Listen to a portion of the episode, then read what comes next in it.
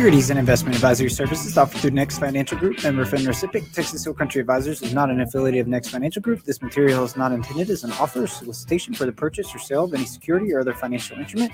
Past performance does not guarantee future performance. All the views expressed are those of Andrew Gay, Gilbert Pies, and Texas Hill Country Advisors, and not those of Next. The S&P 500 is a market cap weighted index composed of common stocks of 500 leading companies and leading industries of the U.S. economy, and the Dow Jones Industrial Average is a price weighted index of 30 actively traded blue chip stocks. Good morning, everybody.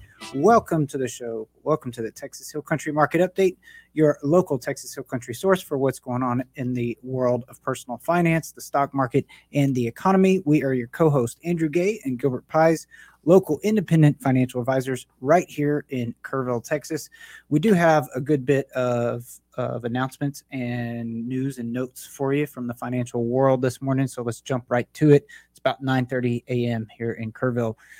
Uh, so the U.S. Market, stock markets closed down yesterday. Most of that comes with the backdrop of debt ceiling negotiations not showing any resolve quite yet. Nasdaq was the leader on the downside yesterday, with just down about 1.2, almost 1.3 percent on the day. A few headlines for you this morning.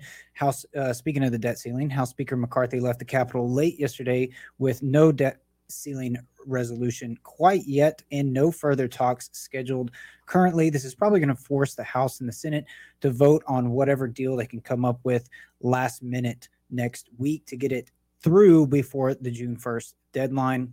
Ron DeSantis, Florida Governor Ron DeSantis, is expected to announce a presidential bid this evening on a live Twitter stream with none other than Twitter well, I guess he's, I think he just stepped down, right? Twitter used to be CEO Elon Musk, which is interesting. Uh, you know, I think this is going to show kind of Ron DeSantis's idea of how he's going to align his beliefs and try to speak to the American public to really up his ante for the presidential bid and try to take over rival uh, GOP candidate Donald Trump and he's also expected to have a formal kickoff of his presidential uh, bid announcement the week of June 1st. And a few other headlines for you this morning. Economic activity in the U.S. posted the sharpest rise this month since April 2022, according to data firm S&P Global's surveys of purchasing managers. I believe that was out yesterday. PacWest Bancorp struck a deal to sell a real estate lending arm of theirs, the latest move to shore up confidence in the struggling lender. Of course, they were the most recent regional bank that was in the crosshairs from the regional bank banking crisis. They were not one of the banks that had failed that we had discussed previously, uh, but they have been in the crosshairs as of late.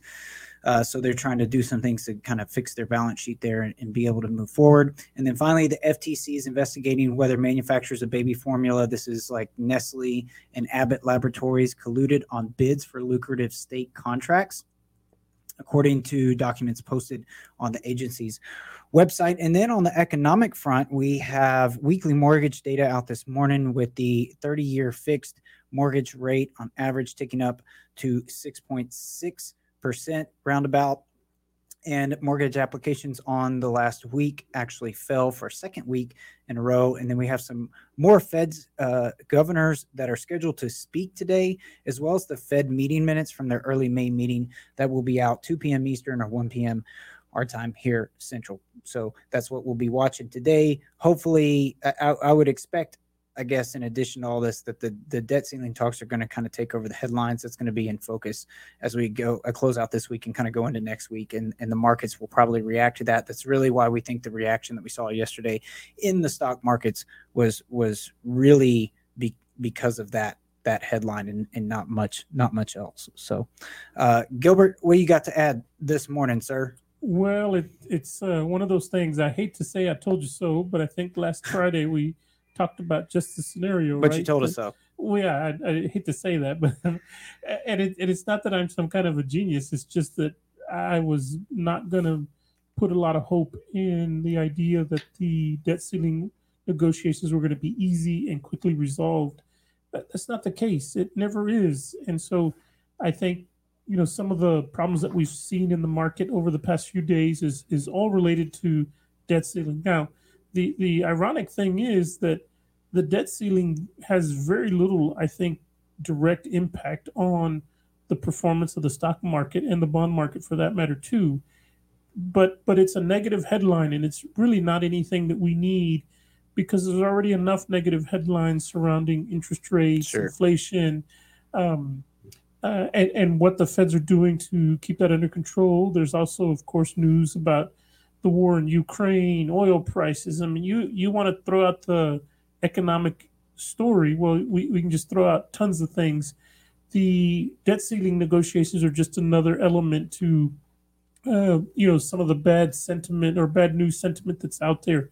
Uh, I, I really wouldn't be surprised if we continue to see some weakness in the market um, because of the debt ceiling negotiations. Uh, I don't see any of that stuff getting resolved anytime soon. And what's even more shocking to me is if you listen to the media, uh, and I'm I'm talking about specifically ABC News as an example because that's that's usually what I watch as far as the national media.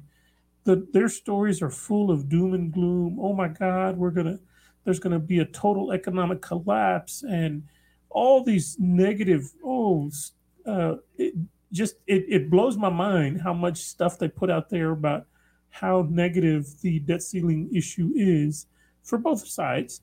Um, and, and yes, it, it is an issue, but a total economic colla- collapse? Really?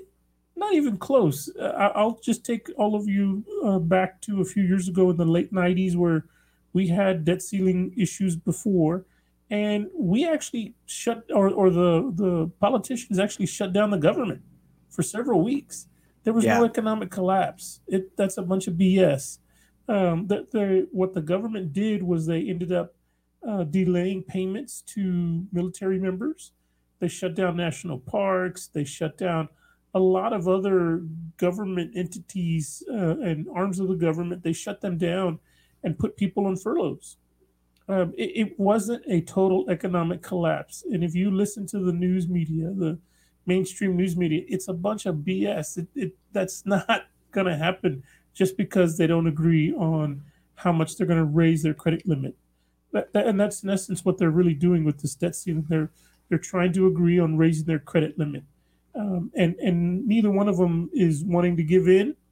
They're going to blame each other, but the fact of the matter is, it's both of them. And so, uh, is the debt ceiling important? Yes. Is is it going to cause an economic collapse if they don't meet the deadline by some arbitrary date of June the first? No, that that's not true. It is not true. It's it's a bunch of falsehoods that are being peddled by people that you know really don't understand or are are just intentionally misleading us.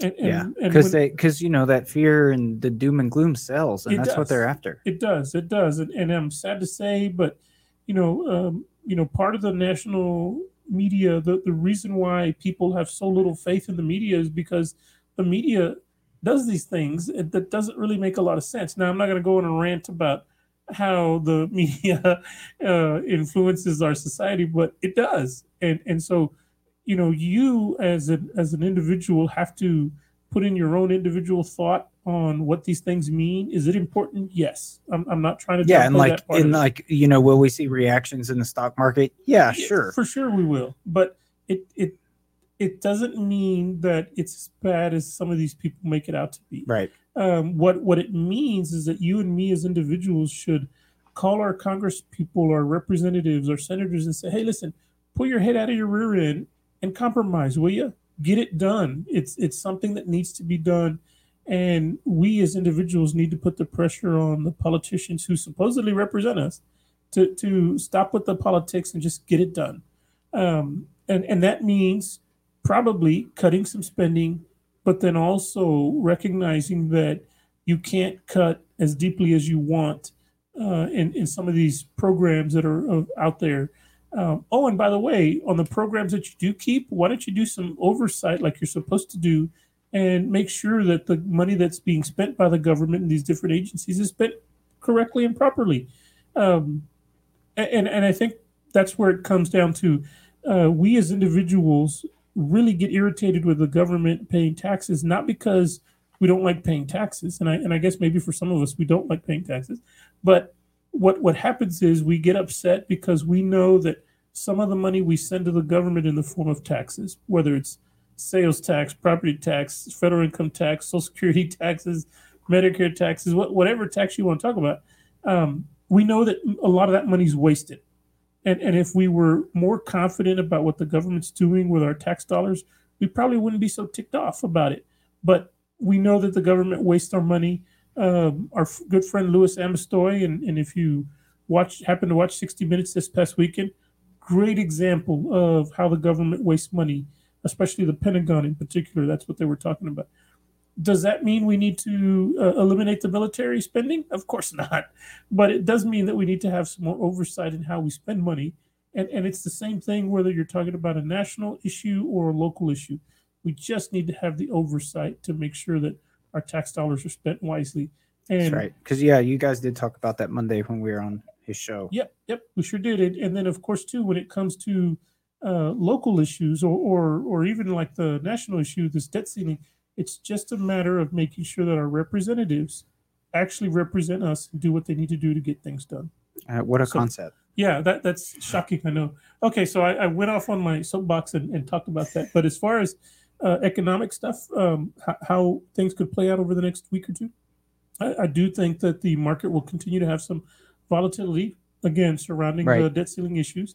If you look at the bond market, that two-year Treasury note is still going up. Uh, I think yesterday it was up at 439, almost 440 um, and and I, I heard something yesterday. I wasn't sure exactly what the number was, but the two week Treasury bill went up to five and a quarter percent. I, I I wasn't sure if that number was correct, and I haven't been able to verify it, but I, I'll I'll try to do that today. Um, but I was I was shocked. A two week Treasury bill, five and a quarter percent. Um, I I- I don't know. I, I it, it seemed shocking to me, so I need to verify that information.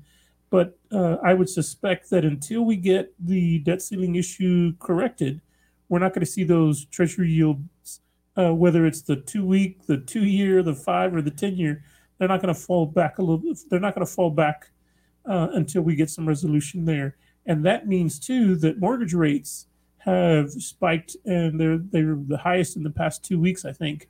Um, Yeah, they That- did. They definitely ticked up from last week to this Yes, week. We just got that data this morning. and that that that of course continues to put pressure on the housing market. So, um, you know, I, I think what what we're going to need is just some additional patience over the next few weeks until this debt ceiling issue gets resolved, and then we can go on to the next issue.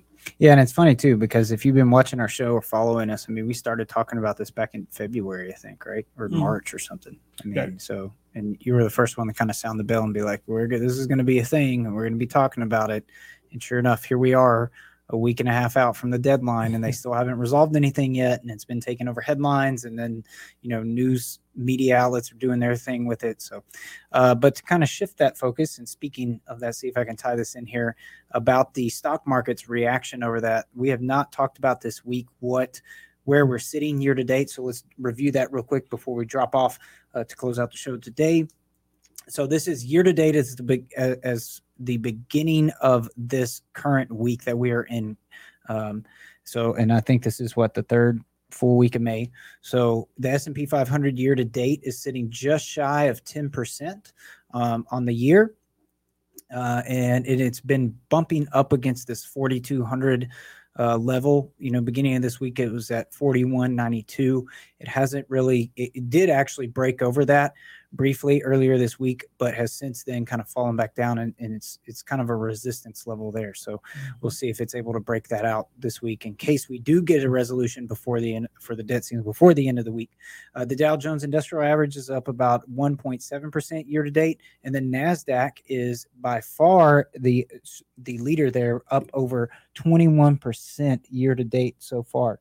So Yeah, know- those numbers are a little little lower this after this week's uh, performance, but not much lower. that's Uh, right, and we're still have two days to go. So if we miraculously get some kind of debt ceiling resolution that would alleviate some of the pressure that we've been seeing in the stock market this week, that could help us bounce by the end of the week. Sure. um, pending anything else that could could weigh us down. So anyway, that's kind of where we're at year to date. So despite the doom and gloom, uh, the markets are still looking uh, nice strongly positive year to date, especially on the uh, you know like the tech heavy Nasdaq is up over 20%. So that will close us out today. Thank you guys very much for tuning in. Don't forget, interact with us, share our content. It helps other people find the show. We're on Facebook, LinkedIn, and YouTube most weekdays that the stock market is open and all places podcasts are possible. Thank you guys very much, and we will catch you back here tomorrow.